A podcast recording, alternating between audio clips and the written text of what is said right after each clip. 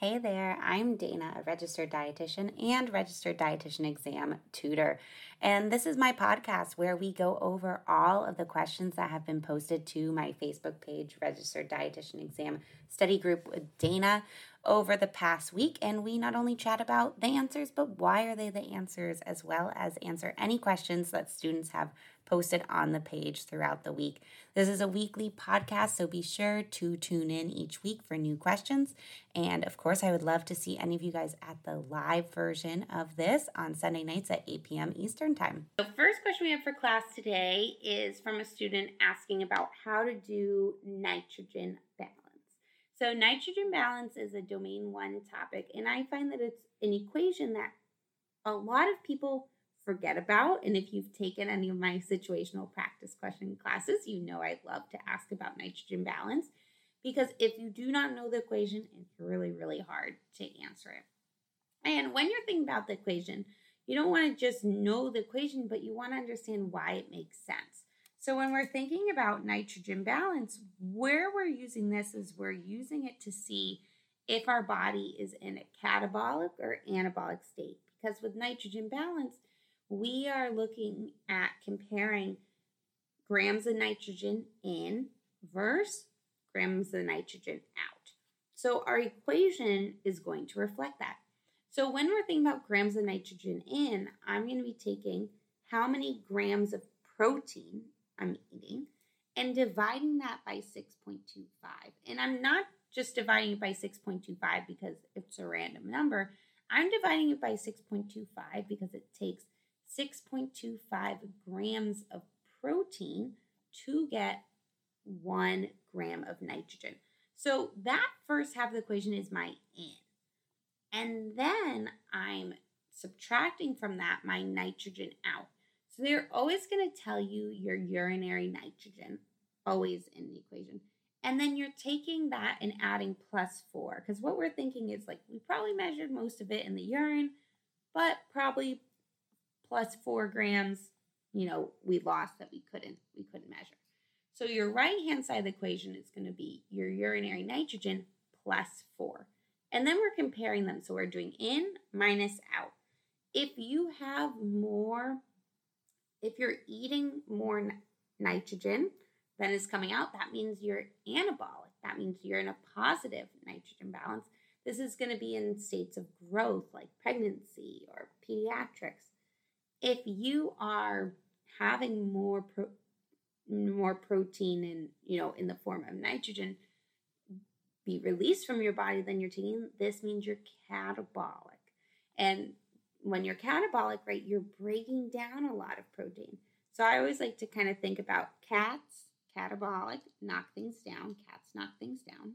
I know all my cat lovers will know will know that um, and then when you're thinking about anabolic, think Anna builds. Anabolic is synthesis.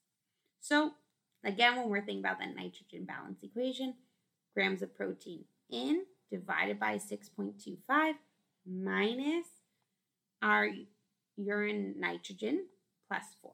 So here's the student's question. So in the question, it says a patient on a counter count consumes 64 grams of protein their total urinary nitrogen was 7 grams.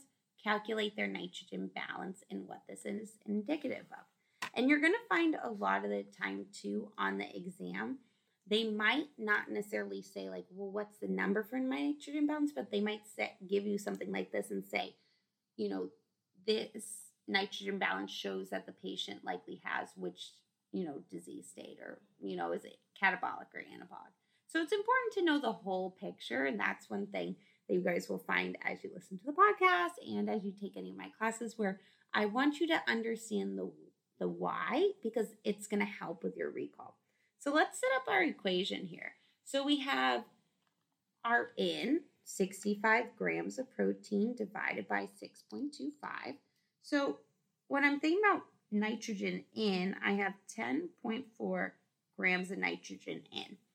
And then for nitrogen out, it's going to be seven grams from our urine nitrogen plus those four extra grams that we said they probably are coming out. So then I do 10.4 minus my 11 grams that is coming out. And I'm gonna and I'm gonna be getting negative 0.6 um, negative 0.6 grams. So this one, this patient is in a slight state of catabolism. What would help to fix this is to eat more, to eat more protein. So definitely a good one, a good one to go over. Next one is less of a question and more of a study tip. Um, because with working with students in my groups and one on one, I know that you guys hate government agencies and it can be super duper, um, super duper confusing which government agency does what. And remember, when you're kind of getting bored in the RD exam site material, there's a lot of different like documentaries and shows that cover a lot of what we're covering in class. And sometimes it's just, you know, fun and nice to kind of get out of like RD exam world and, you know, watch a show on YouTube, Netflix, and, you know, sometimes that helps things click some more. Um, so I want to give you guys this week two shows I would watch if government agencies are a little bit tricky for you.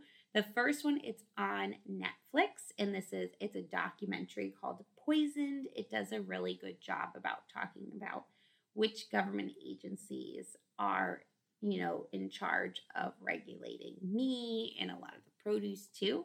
And they have lots of great graphics. I like that one a lot. Is it maybe going to make you a little scared to, about our food supply? Yes, but we as future dietitians and dietitians, we should we should know these things. Um, and then the other one is on the show last week tonight with John Oliver. It's season 10, episode 13 from October 15th, 2023, called Food Safety. Um, and this one's nice. It's like a 20 minute short one. And it also talks about all the issues with like FDA versus USDA, who does what. So, just two tips, especially if you want like a steady break, quote unquote, that you know is still going to help you learn. Um, you can definitely jump out of there too. Okay, next one we have is from a student saying, consider the following scenario 52 year old male, weight 163 pounds, height 5'11, BMI 22.7, current meds, metformin, glucotrol, um, lab results, A1C of 13.9, fasting blood glucose of 356. The physician puts in a referral that states patient needs diet instruction. Which of the following would be the best actions for the RD to take? A. Educate the patient about low carbohydrate foods to minimize glucose elevation. B. Contact the referring physician to consider insulin therapy. C. Emphasize meal spacing and carbohydrate consistency. D. Negotiate a weight loss of 5 to 7%. And with this one, the student was saying that she initially answered A, which was to provide that low carb education, but she was confused why the answer from wherever this question was from was B of contact the physician. And this is a type of question that's a really great one. And I'm glad when you guys ask these type of questions on the page because they're confusing and you want to focus on the CDR answer versus like what you would do in your real life, right? Like if this is my real life, I'm probably right. I'm doing the diet ed that, you know, and as I was consulted for. But a lot of the time, and there's a question I like to ask on one of my practice exams that's like kind of similar, but it's like a sleep apnea picture where with this patient, their blood sugars are very, very high, right? For a fasting, right, of 356, and for them to already be on metformin, their BMI is within normal range. This is very concerning blood sugar picture. So, you know, what I would say here is the reason why we're thinking more consult the referring physician for insulin therapy is because us saying, hey, eat low carb is not necessarily going to fix the main the main issue here. Um, another option could be like contact the referring physician for an endocrinology consult. Like this patient probably has diabetes, right? Whether it be type 1 or type 2. Well, actually he's 52, so probably probably type 2. But this patient has very likely, right, diabetes and needs something to mitigate that. Where just having a low carb diet, if you're having a fasting blood sugar that's almost 400, having a low carb diet isn't going to fix that. That's an additional issue. So with the MNT, we want to think about like what's a great first step. It doesn't mean that you're saying, well, don't give the diet ed, but it's saying, well, what would be like a, you know, a really important first step there. Okay, next one we got math. So we have in a hospital with 300 patients, it takes 14 minutes to prepare one meal. How many FTEs do we are needed per meal? And with the math, you guys hear me say it every time, but we have to say it every time. Keep your units tight and get it right. With the math, you want to remember you know, of course, keep your units tight and get right, but stay organized because that's the number one mistake people make is they get really lost in the math. So whenever we're having something where it's asking me about patient meals, remember, do not starve your patients. If I have 300 patients, I got to feed them three times a day, right? I'm feeding them every day in this week. So right away, I'm thinking, okay, well, 300 patients times eat, feeding them three times a day times seven days a week because I'm not going to starve them. That's 6,300 meals. And then we're saying every meal takes 14 minutes. So times 14 minutes per meal, that's going to give me 88,200 minutes. And this is FTE, so I want to get back and down to hours. So divide that by 60 minutes per hour. That's telling me that there's 1,470 hours of work.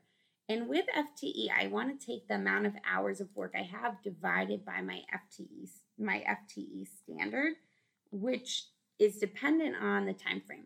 Here it's a week, so divide my 1,470 divided by 40, and that's going to give me 36.75. And one of um, one of the um, one of the answers is 30 is 37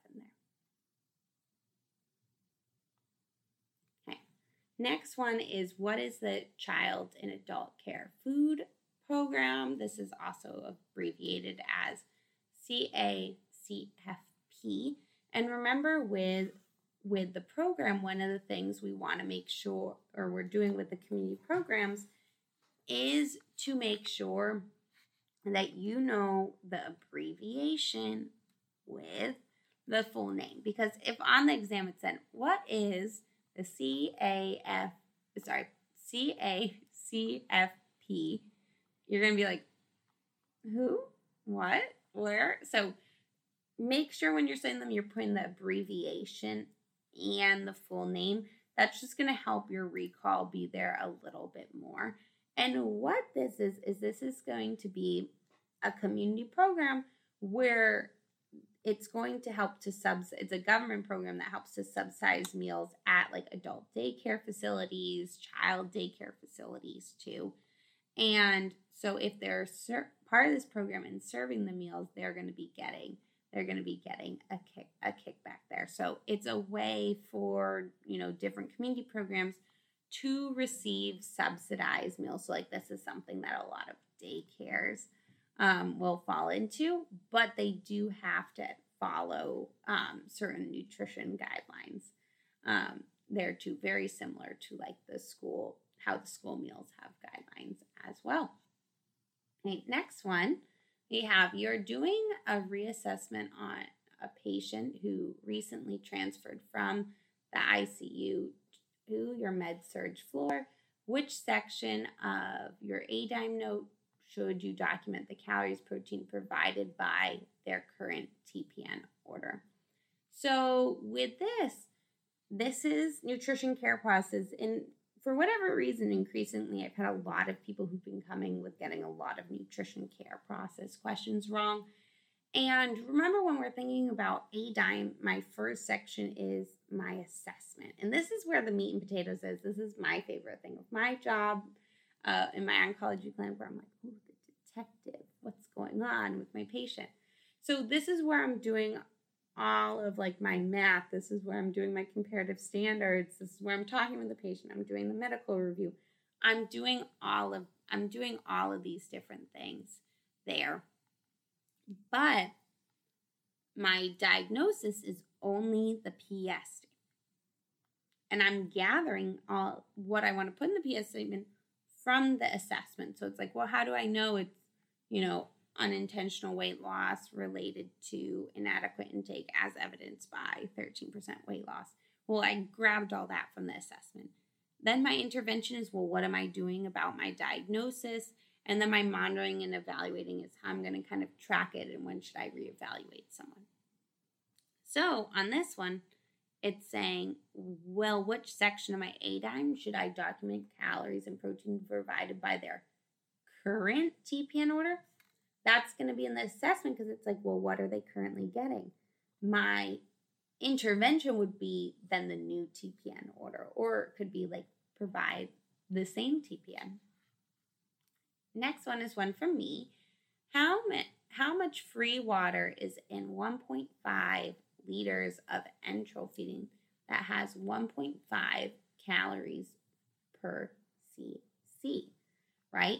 So I'm thinking, okay, well, it's telling me here that every calorie, right, every, um, not calorie, cc, which is cubic centimeter, same thing as milliliters, is going to be 1.5 calories. So how many milliliters is in 1.5 liters? Well, that's going to be 1500 milliliters.